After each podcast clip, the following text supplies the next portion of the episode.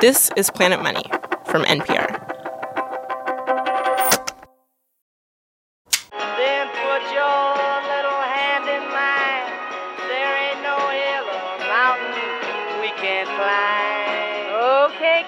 Rise and shine, and don't forget your booties, because it's cold out there today. It's cold out there every day. What is this, Miami Beach? Well, not hardly, but the big question on everybody's lips. Their chapped lips. On their chapped lips, that's right. Do you think Phil will come out and see his shadow? Yup. As people gather for a ritual of studied absurdity, our furry forecaster prepares to tell us whether we're in for 6 more weeks of winter. Planet Money. Planet Money. Wait, Erica, is the radio talking to us? It is. Is that Elsa Chang? Yep. All Things Considered host? 'Tis I. Listen here.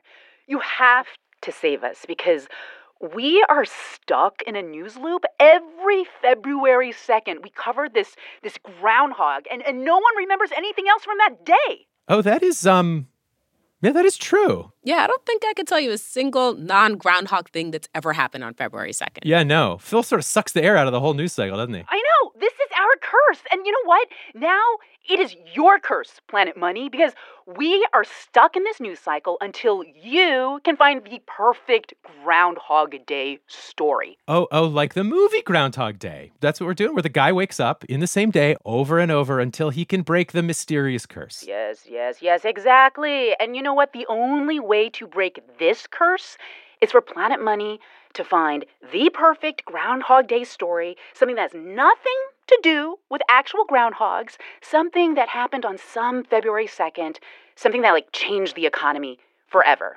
Oh, no problem. We can bang this out right now. /wiki/February 2nd and ba-da-boom. Look who was born on Groundhog Day, 1905. Happy birthday, Ayn Rand. So easy. Hello and welcome to Planet Money. I'm Kenny Malone. I'm Erica Barris. And perhaps no birth has reverberated through the economy more than Ayn Rand. Author of controversial but influential texts. Muse of former Fed chair Alan Greenspan. Uh-oh. I guess it looks like the groundhog gods think there are plenty of Ayn Rand stories already. That is probably fair. I mean, listen, they're picky. And to be honest, I don't know exactly what they want. So, sorry, I guess throw some more stories at the wall and good luck. Hello and welcome to Planet Money. I'm Erica Barris. I'm Kenny Malone. And today on the show, I guess that's what we're going to figure out here. Yeah, what important economic story happened on some February 2nd in history? Any February 2nd. How hard could this be? We have thousands of years of February 2nds. Surely our future selves won't regret signing up for this bizarre challenge, Erica. Surely. All right. We get it. Okay. Our mission. Find a story about something that changed the economy forever. Something that occurred on some February 2nd. Any February 2nd through history. We began our search with us. First, the news and Diane Diamond. The old NPR archives, February 2nd from decades ago, so much groundhog coverage. Well, according to the furry forecaster, since 1887, every February 2nd. Predicting groundhog of Punxsutawney Phil, the Pennsylvania groundhog.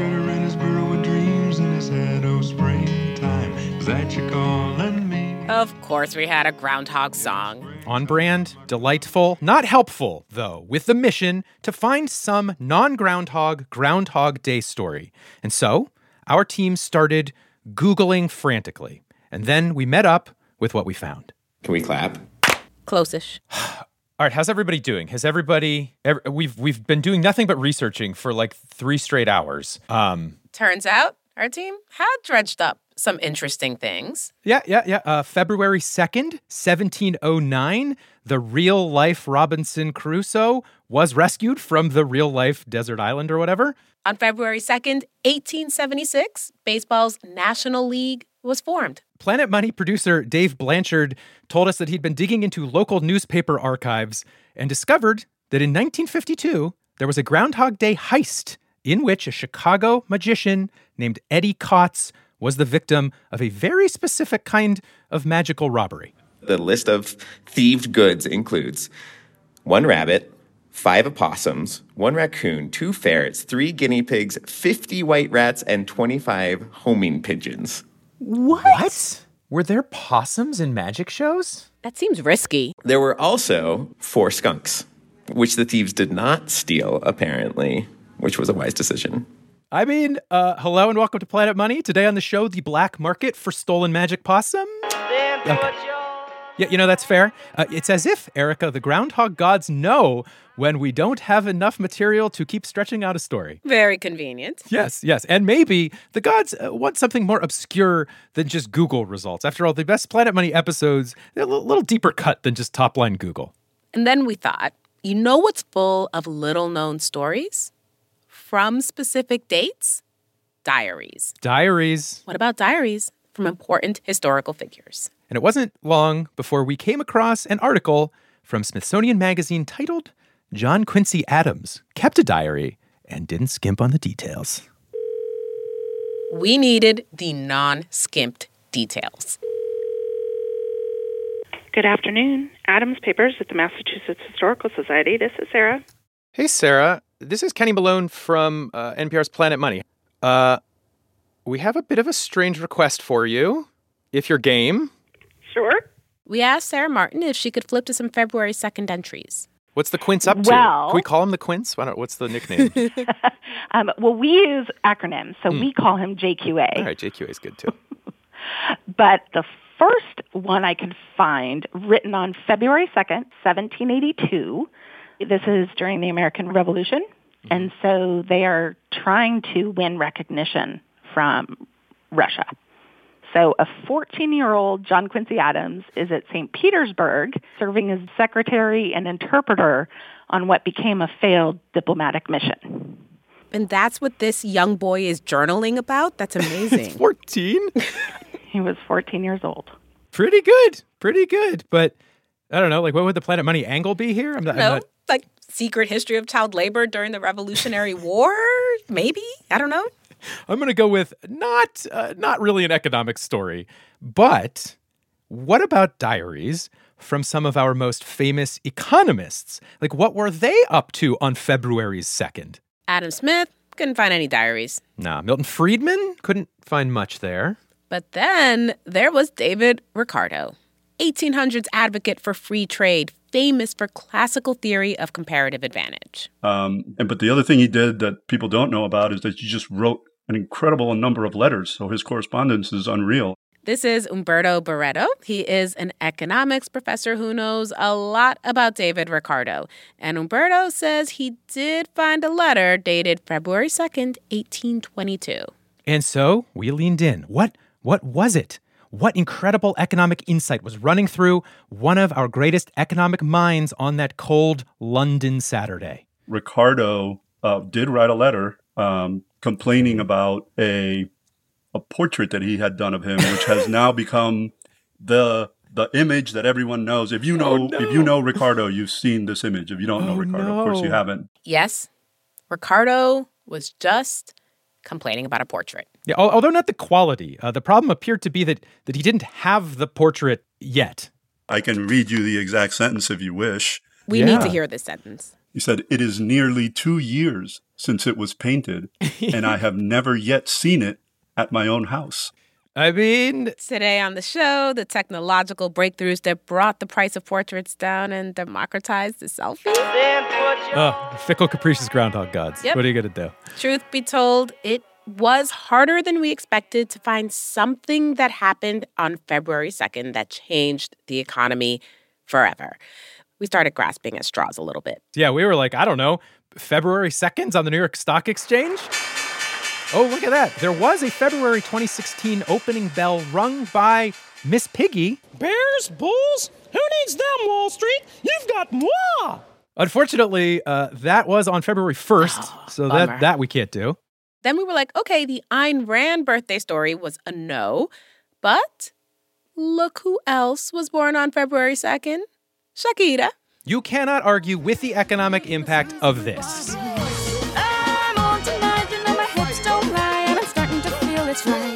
Unfortunately, we also could not argue our way into a Shakira interview, so Then we called the next person on the Wikipedia birthday list who seemed like they might actually take our phone call. My name is Adam Christopher. I am an author. I don't know what to say. I've never done this kind of thing before. So Adam, he's a New Zealand-born sci-fi writer. I hope you don't mind that you are a backup plan to Shakira, who is also born on February 2nd. Yes, my birthday buddy. Every year I wish her happy birthday on Twitter. She's never responded. This might be the year. This will be it. This is it. She's going to see it. Anyway, Adam did get his first book deal on his birthday, which is technically an economic event that happened on February... Okay. Yeah, all right, that's fair. But look, it was... not easy to find something. And when we thought all hope was lost, we saw it. It was a tiny thing, administrative paperwork, really, from February 2nd, 1897, that I believe we could argue changed the world forever. And made it more delicious. After the break.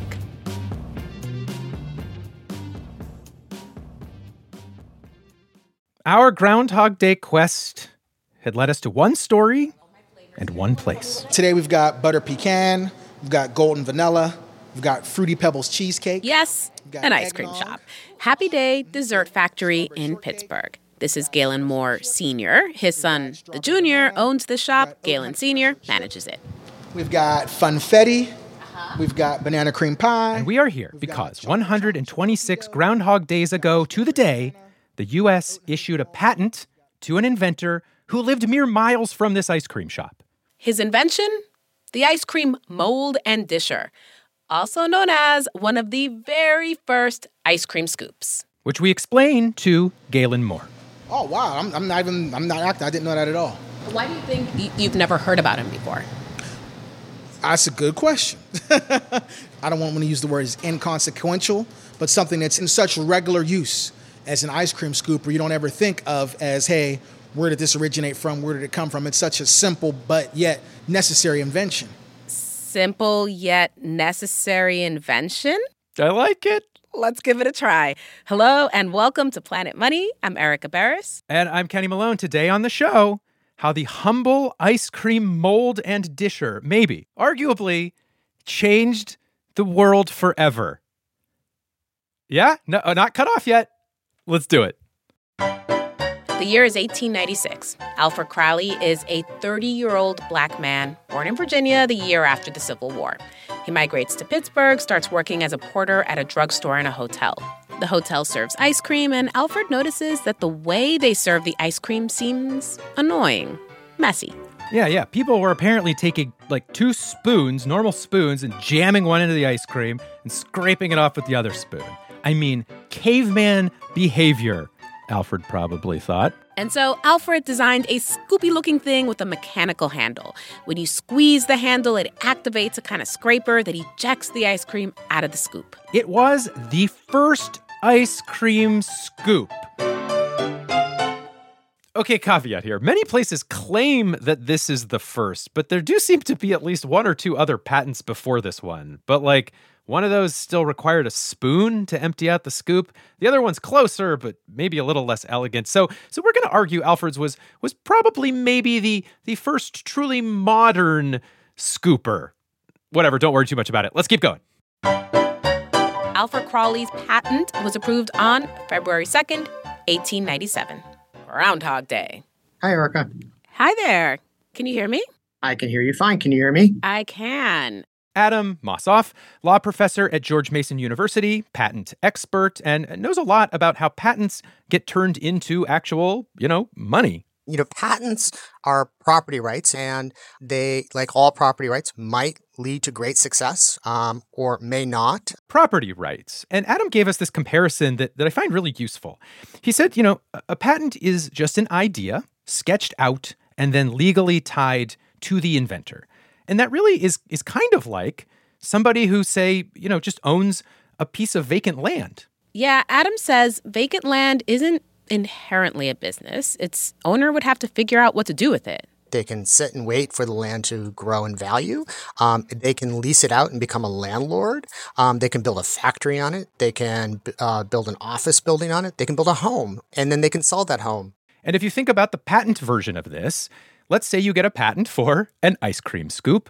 you still have to figure out how to turn that into a business. You could manufacture the thing yourself and sell it. You could lease your patent to a manufacturer. You could full-on sell your patent. Which brings us back to ice cream mold and disher inventor Alfred Crowley. Now, reportedly, within days of getting his patent, Alfred had received letters from firms in Chicago, Philadelphia, Cincinnati, quote, offering large inducements to him should he wish to sell his patent outright or on a royalty. But that's basically where our knowledge ends. It's unclear if he ended up selling the patent, if he made lots of money, no money. We really just don't know for sure. What we do know for sure is that the idea of the ice cream scoop freaking rules, Erica. Yes, it does. And as patent expert Adam Mossoff agreed, it is definitely an upgrade over a pair of spoons. Yes. Is it possible to overstate the productivity gains derived from the invention of the ice cream scoop? I don't believe it's possible to overstate it because this is the key part of all great innovations, right, is that they contribute, right, to these little efficiencies in our life. And these little efficiencies in the economy. Back at the Pittsburgh ice cream shop, it was time to figure out just how much the humble ice cream scoop changed the economy forever. And we had devised a little experiment for shop manager Galen Moore Sr. Would you say you're the best scooper who works here? Mm. Your son's not here, so you can say you can tell us the truth. I would say I'm the most efficient. Which is perfect, because efficiency is what we are here to test. Specifically, labor productivity, which is a technical economic term, meaning, output per worker. And the factors of this, they are, of course, things like the worker's skills, management practices, and technological change. That's what we need to test. The technological change that is Galen's ice cream scoop. Okay, well, I have some tools with me. I brought a tool that Galen will have to use for our experiment. From my back pocket, I pull out what someone serving up ice cream might have used before the scooper was invented. A spoon, a tablespoon from my kitchen. I did not realize the spoon was going to be part of it. Oh, the spoon is a big part of this. Okay. I already know how sloppy this is going to be, so I'm going to actually wear gloves. Gloves? That's 5 extra seconds. These spoons are already cutting into productivity. Now, with his modern scoop, Galen can make 11 scoops of ice cream in 30 seconds. By the way, the scoop has advanced since that earlier version. The newer ones don't need that scoop ejector piece. No, but look, any scoop is going to be faster than the old spoons. But to calculate our productivity gains, we do need to know how much faster they are. And so we stand in front of the hardest ice cream to scoop, butter pecan. Galen skeptically holds my kitchen spoon, and I start a 30-second timer. 3, 2, 1, go. Scooping. 1.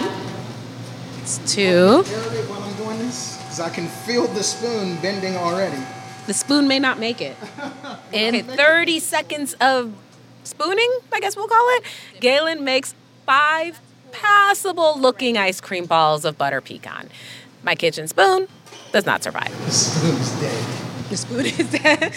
Now, 5 spoon scoops is not even half as much as Galen can do with a real ice cream scoop. That is an incredible increase in labor productivity that surely Galen's business benefits from. Could you imagine running this business without the ice cream scooper? Well, if my only alternative was a spoon, I seriously doubt that anybody would be in the ice cream business. No, I cannot imagine running this business without the ice cream scooper. You'd need more people, because it'd be virtually impossible to keep up with the demand. Impossible to keep up with demand. Kenny, it seems pretty clear to me that we have made the case that the ice cream mold and disher changed the economy forever. Couldn't agree more, Erica. And if only there were one last person we could call to confirm whether or not the ice cream scoop is, say, I don't know, one of the maybe top 50 inventions that shaped the modern economy? Of course. I am the author of 50 Inventions That Shaped the Modern Economy, and a whole bunch of other things. This is friend of the show, Tim Harford. Yeah. Well, Tim, we've got the book here, and, I see the plow. Yep, I see plastics in here. I see a light bulb. Am I missing ice cream scooper? Well, I really love the humble inventions that people overlook, the pencil, the brick. Yeah. Paper. Nobody gives paper. Everyone talks about the printing press. Nobody gives paper. enough credit. But you missed Ice Cream Scoop because it's not there. Yeah. Tim's not buying this. No. There are economy-changing inventions. And some of the economists that study this stuff, they call those inventions general-purpose technologies. Yeah, and those technologies tend to have three main characteristics. Number one, they work their way into lots of nooks and crannies of the economy. Number two, they themselves can easily be improved upon. Yeah, and then number three, those inventions also improve other parts of the economy. And we tell Tim, look, ice cream scoops are everywhere. They've definitely been improved upon, and they make the food economy better. I mean, don't get me wrong, that's good. And if I wanted to scoop ice cream, I'd be happier if I had an ice cream scoop than if I was just working with a regular spoon. But I'm not sure I'm going to call this a general-purpose technology. I mean, it's not really everywhere in the way that, say, the nuts and bolts are everywhere. Oh, like literal nuts and bolts. Yeah, like literal nuts and bolts, or the wheel, or it's not a wheel. Feels like a high bar. Yeah. Or hinges, or ball bearings is another one. It's a pretty good one. There are all kinds of places where you don't expect them. Whereas ice cream scoops, where are they? They're pretty much exactly where you expect them. They're kind of in spoon drawers and ice cream stores, and that's about it. Okay, but Tim. Yeah. Imagine a hot Pittsburgh day, line out of the ice cream door. If the ice cream scoop lets you serve twice as many customers, which then theoretically helps the ice cream shop make more money, which then theoretically allows the shop to charge us less per scoop. If the ice cream scoop theoretically gives us more and cheaper ice cream, tell us how this is not the 51st invention that shaped the modern economy. Well, I mean, everything you've said is true. It's not exactly the light bulb, is it? Because like the looks like we lost Tim there. Probably just a bad connection. I'm sure what he was going to say is it's the ice cream scoop's not the light bulb, but the ice cream scoop is really important because without it, would we have nearly as many standalone ice cream parlors? I think not. And so, in conclusion, in the aftermath of the Civil War, in the midst of the full-fledged Industrial Revolution, as the gears of innovation shifted, what is possibly one of the greatest inventions ever received its patent on Groundhog Day, 1897. The ice cream mold and disher, invented by Alfred Crowley, tells us so much about patents, about labor productivity, about, dare I say, who we are as human beings. And Groundhog Day after Groundhog Day, the ice cream scoop has made our lives so much sweeter. Oh, come on! Oh, thanks for trying, Planet Money. I think you're gonna have to do this again next year, and I guess I'm gonna have to read this again. Here we go.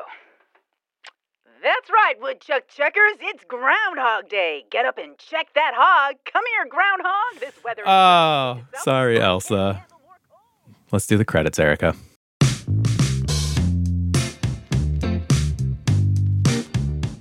Listeners, happen to know any weird hidden stories that happened on a Groundhog Day that also happen to have even a vague economic angle that we can spin? Well, we're definitely going to need a lot of those for next year. Our future selves would love it if you'd email those ideas over to planetmoney@npr.org. That's planetmoney@npr.org. Today's show was produced by Dave Blanchard and edited by Sally Helm. It was engineered by Robert Rodriguez and Gilly Moon and fact-checked by Sierra Juarez. Planet Money's acting executive producer is Jess Jang. Special thanks to Dennis Tucker, Heidi Wastweet, and James Trout. Tim Harford's podcast is called Cautionary Tales. I will not vouch for any ice cream scoop opinions he has on that show. That's all I'm saying. I'm Erica Barris. I'm Kenny Malone. This is NPR. Thanks for listening.